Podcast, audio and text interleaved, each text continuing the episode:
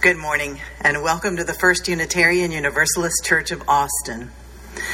We're a spiritual and spirited community dedicated to the free and responsible search for truth and meaning, and to being in right relationship with one another and with ourselves and with the planet. We come from a heritage of teaching that there's a spark of the divine in everyone. And so when we greet one another on a Sunday morning or in the comments, as we do now during this pandemic time, it's the divine spark in us that is greeting the divine spark that it recognizes in the other. Join me in saying our chalice lighting. This is the flame we hold in our hearts as we strive for justice for everyone. This is the light we shine upon systems of oppression until they are no more. This is the warmth that we share with one another as our struggle becomes our salvation. Our call to worship today comes to us from English born author Neil Gaiman. Gaiman has written short fiction, novels, comic books, graphic novels, nonfiction, audio theater, and films.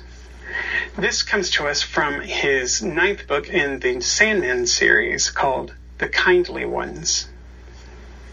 I've been making a list of the things they don't teach you at school. They don't teach you how to love somebody. They don't teach you how to be famous. They don't teach you how to be rich or how to be poor.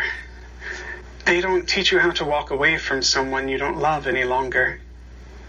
They don't teach you how to know what's going on in someone else's mind. They don't teach you what to say to someone who's dying. They don't teach you anything worth knowing.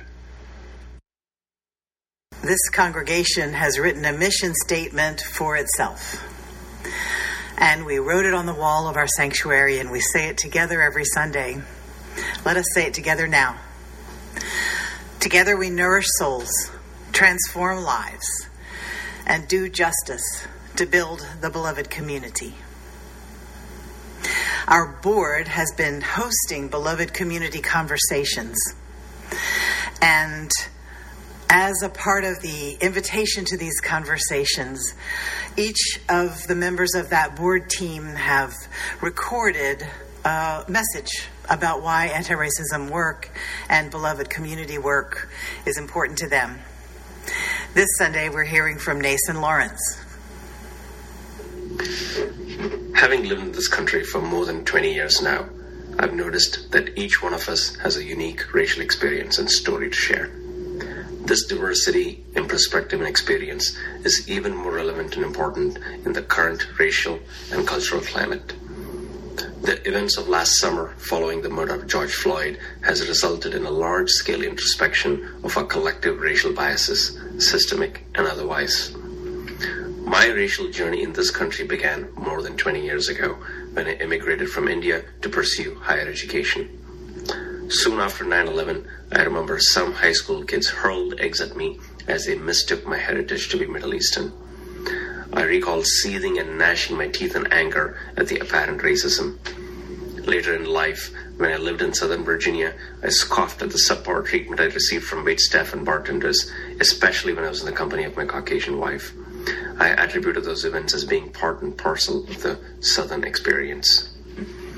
Much later in life, I would recognize the privileged position I hold.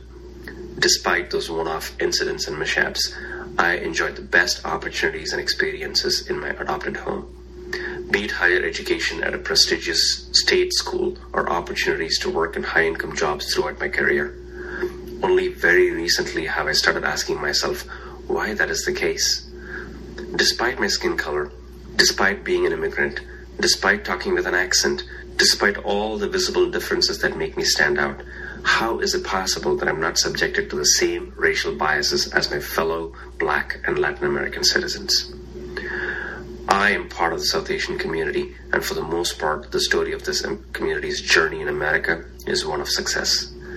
It does not take a lot of effort to understand who paved the way for these successes. That road leads right back to the civil rights movement and the series of moves that black leaders effected to successfully pass the Immigration Act of 1965. Those leaders literally endured batons to the heads and bodies so I can write my own story in this country. It is hard to ignore how little the South Asian community has given back or even recognized the sacrifices of those leaders. In the aftermath of the George Floyd murder, I have been reflecting on the South Asian community's contributions, or lack thereof, towards fighting an unjust system.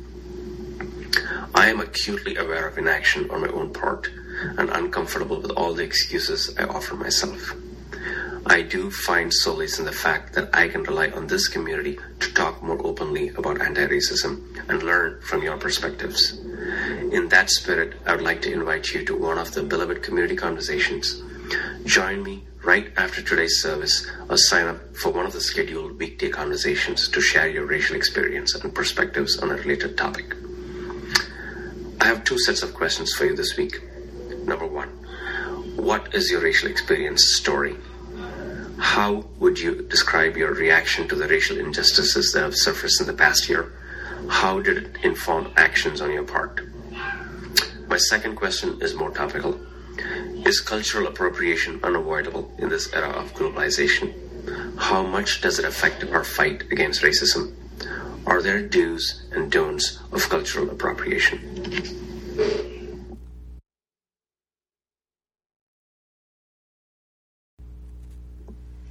From 1 Corinthians 13 If I speak in the tongues of man and of angels, but have not love, I am a noisy gong or a clanging cymbal.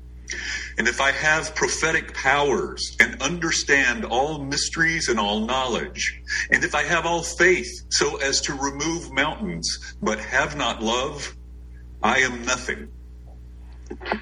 If I give away all that I have, and if I deliver up my body to be burned, but have not love, I gain nothing. Love is patient and kind.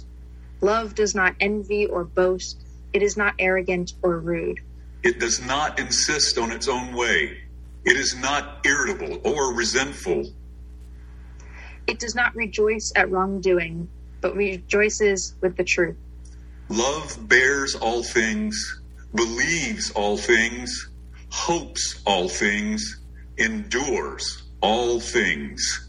Love never ends. Love never ends.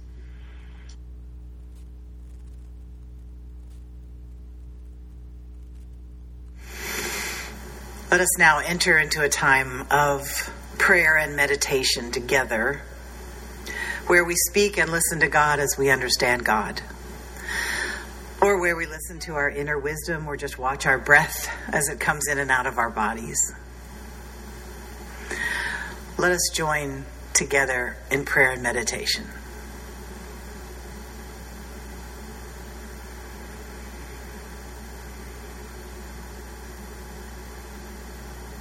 Beloved divinity of many names, we lift up our sanctuary leaders and the sanctuary leaders from across the country who are fighting so hard for their freedom. May we understand more and more how to be good allies to them.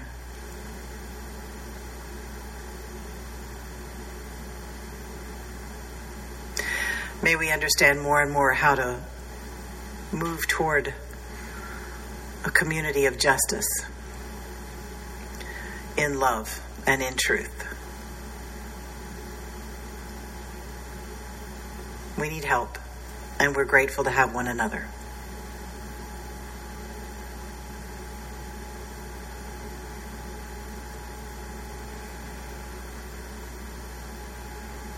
And now I invite you to light a candle of joy or sorrow or hope, remembrance or dedication.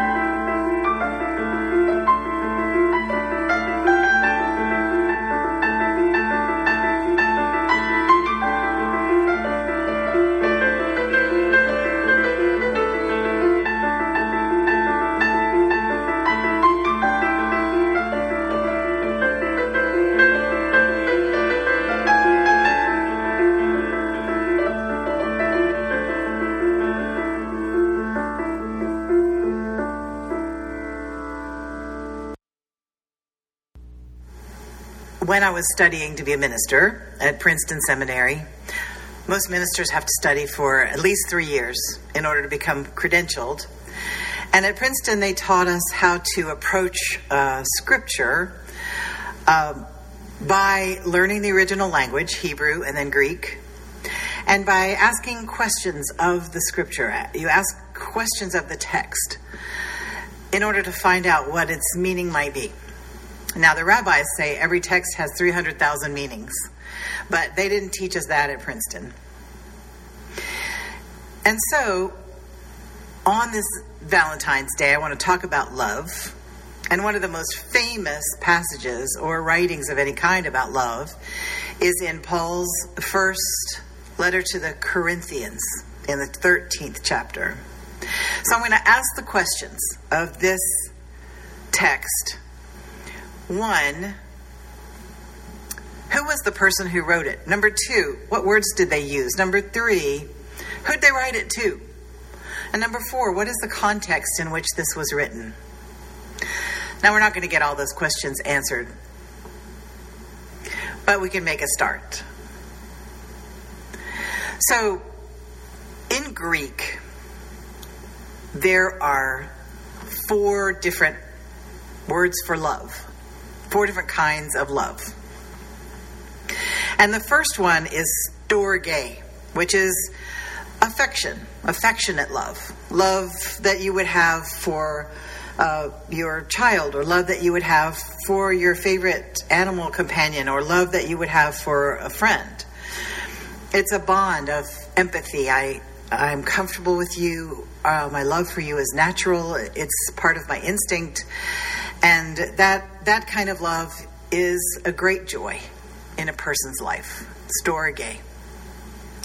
Then there's the love philia, after which Philadelphia is named, which is a friend bond, a friend who's almost like chosen family.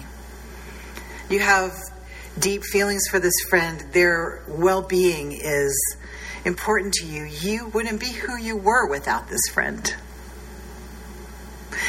It's interesting, C.S. Lewis is um, a Christian writer from the 50s and 60s, and he wrote a book called The Four Loves, which is about all these four words for love in Greek.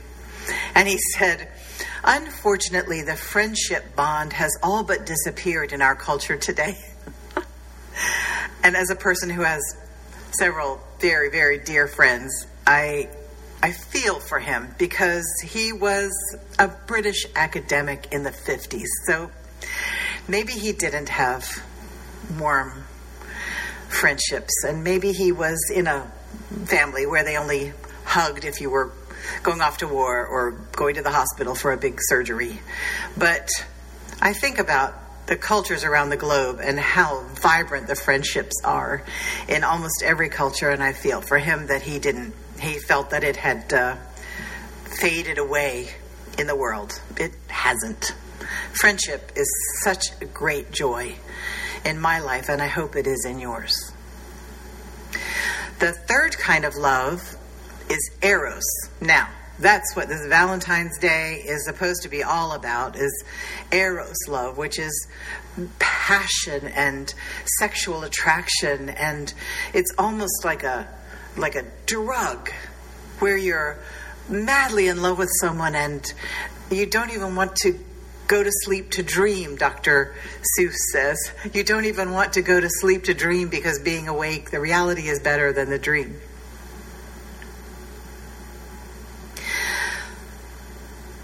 But that kind of love, while fabulous and precious, if you have a long term relationship with somebody, all of the other loves are mixed up in there. You feel affection for the person, they feel familial to you, you feel friendship with the person, and you feel erotic about the person. And so, this this holiday is for friends as well as it is just for lovers. And I hope you have many people for whom you feel all the different kinds of love. The final kind of love, and the kind of love that Paul is talking about, is a love represented by the Greek word agape, which is unconditional, divine, amazing love.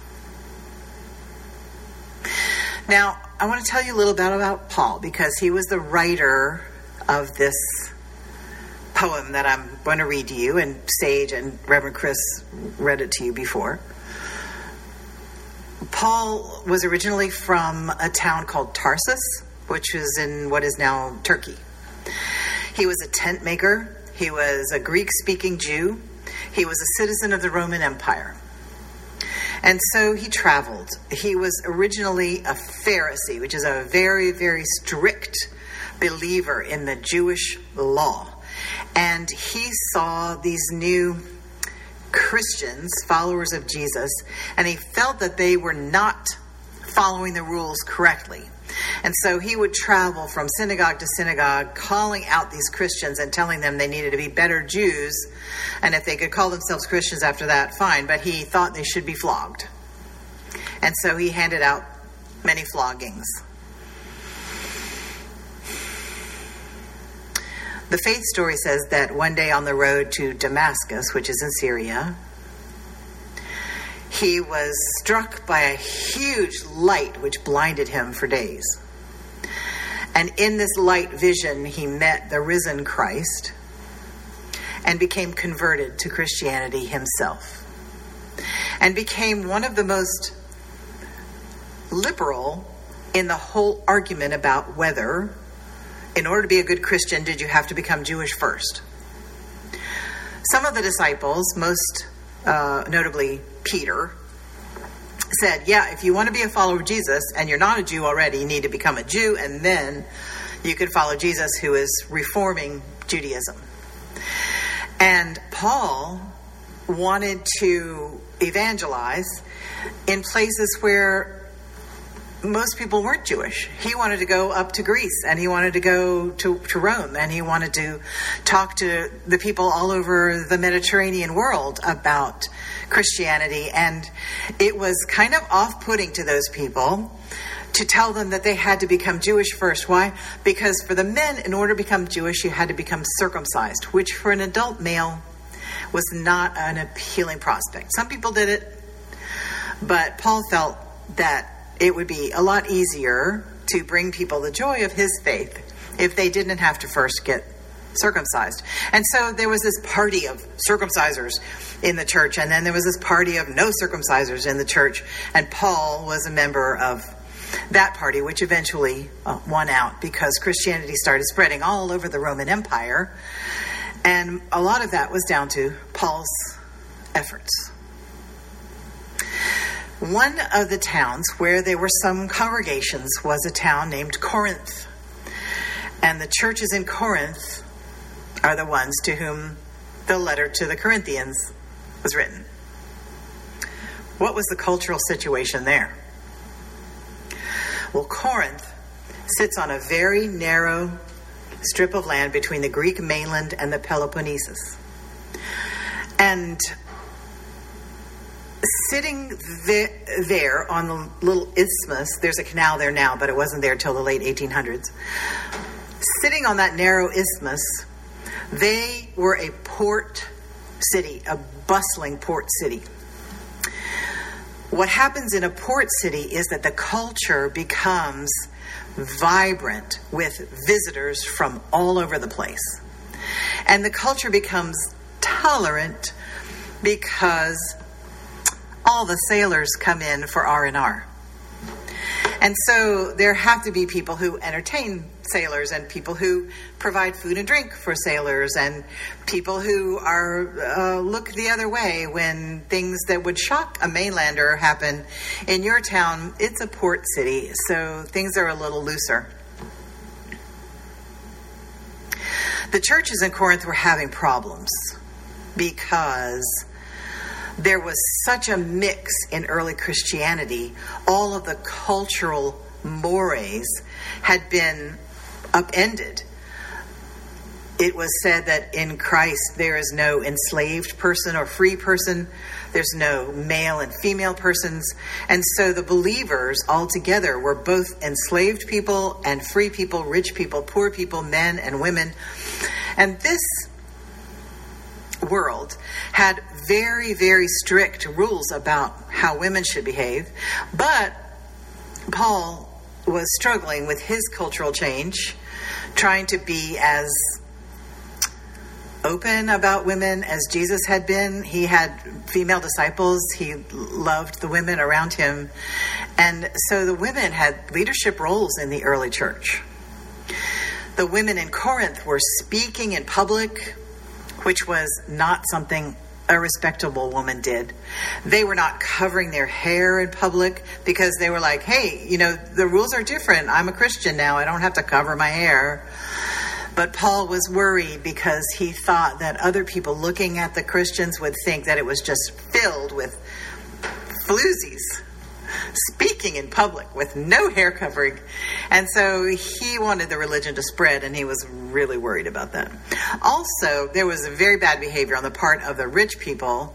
There was a common meal that the uh, churches had when they met. And uh, the rich people would bring more food, and then they would eat first and eat more food, and the poor people were left with very little. Also, there was sexual misbehavior because one of the strains in the early church was like, oh, we're saved by grace and and so the more we sin the more grace we can have isn't that right and um, paul was trying to go no that is not right you shouldn't sin more so that you can have more grace. So he had a he had a bunch of problems that he was talking to the churches in Corinth about. And in the middle of all those problems, here comes this beautiful poem about love. Agape, love. He said, If I speak in tongues of men or of angels but do not have love, I am only a resounding gong or a clanging cymbal. If I have the gift of prophecy and can fathom all mysteries and all knowledge, and if I have a faith that can move mountains but do not have love, I'm nothing. If I give away all I possess to the poor, and if I give my body to be burned so that I could boast, I don't have love, I, I gain nothing. So in this in this church, there were people who were kind of spiritually competitive. I don't know if you've ever been in a church like that or not, where it's more like, I am more spiritual than you are because I can uh, love my enemies better than you, or I can go through this terrible time and not even be bothered, or I can, I can live victoriously through this illness and uh, I can I can eat a lot better than you, and I can meditate a lot better than you, and I can exercise better than you do. And there's just I mean, human beings. Come on, we are like this. We're competitive with each other, and we give each other subtle and not so subtle signals that you know, well, I gave away a lot more money than you did, or I have been um, hurt in the in the pursuit of justice much more than you have. And so I should be more of a star than you. Or I prayed with somebody and they got healed. Has that ever happened to you? I don't know. That kind of stuff was happening. And Paul was saying, you can do all that stuff. You can be the greatest social justice warrior in the world. You can be the most amazing scholar in the world and speak six languages. You can do anything for anyone. But if you don't do it in love, it's just noise. What is love? Here comes the rest. Love is patient. Love is kind. It does not envy. It does not boast. It is not proud. It does not dishonor others. It is not self seeking. It is not easily angered. It keeps no record of wrongs. Love does not delight in evil, but rejoices with the truth. It always protects, always trusts, always hopes, and always perseveres. Love never fails. See, I know just from that last sentence that he's not talking about me. My love fails sometimes, and people I know, the love fails. So he's talking about some kind of divine love. He's talking about the way I talk about God, as some of you know, is the river of love that runs through the universe. And we can either put our little toe in or we can add to it with acts of love or we can swim in it or let it flow through us, just depending on the day sometimes. And all of this love is patient. And love is kind. And it's not just that we behave in a patient way. This is not the kind of love that you in my view, that you decide to do one day. Like I'm gonna I'm gonna do love for like two hours now. I'm gonna not be proud. I'm not gonna be boastful. I'm not gonna be self-seeking. I'm not gonna be easily angered. this is the kind of love that you be. You be this love when you can as much as you can. And every spiritual practice, the the goal of a spiritual practice is so that you can be this love more and more. Not easily angered, not jealous or boastful, patient and kind. Here's the good news for me. I want us not only to read this passage and think, I want to be that love, but I want you to read this passage and think, the river of love running through the universe is this love, this kind of love. And you are held by this river of love. And you are washed clean in this river of love. And this river of love can flow through you.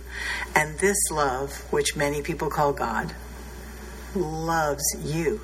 So you are loved by a love that is patient, not judging and disappointed. You are loved by a love that is kind, not punitive. You are loved by a love that is not self important. You must worship me and you must pray to me just exactly right, or I won't listen to you. That's not love. That's not the kind of love that is divine love, in my view, and in the view of 1 Corinthians 13.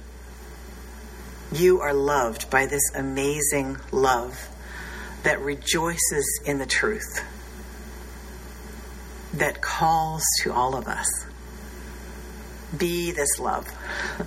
and be loved by this love. May it be so.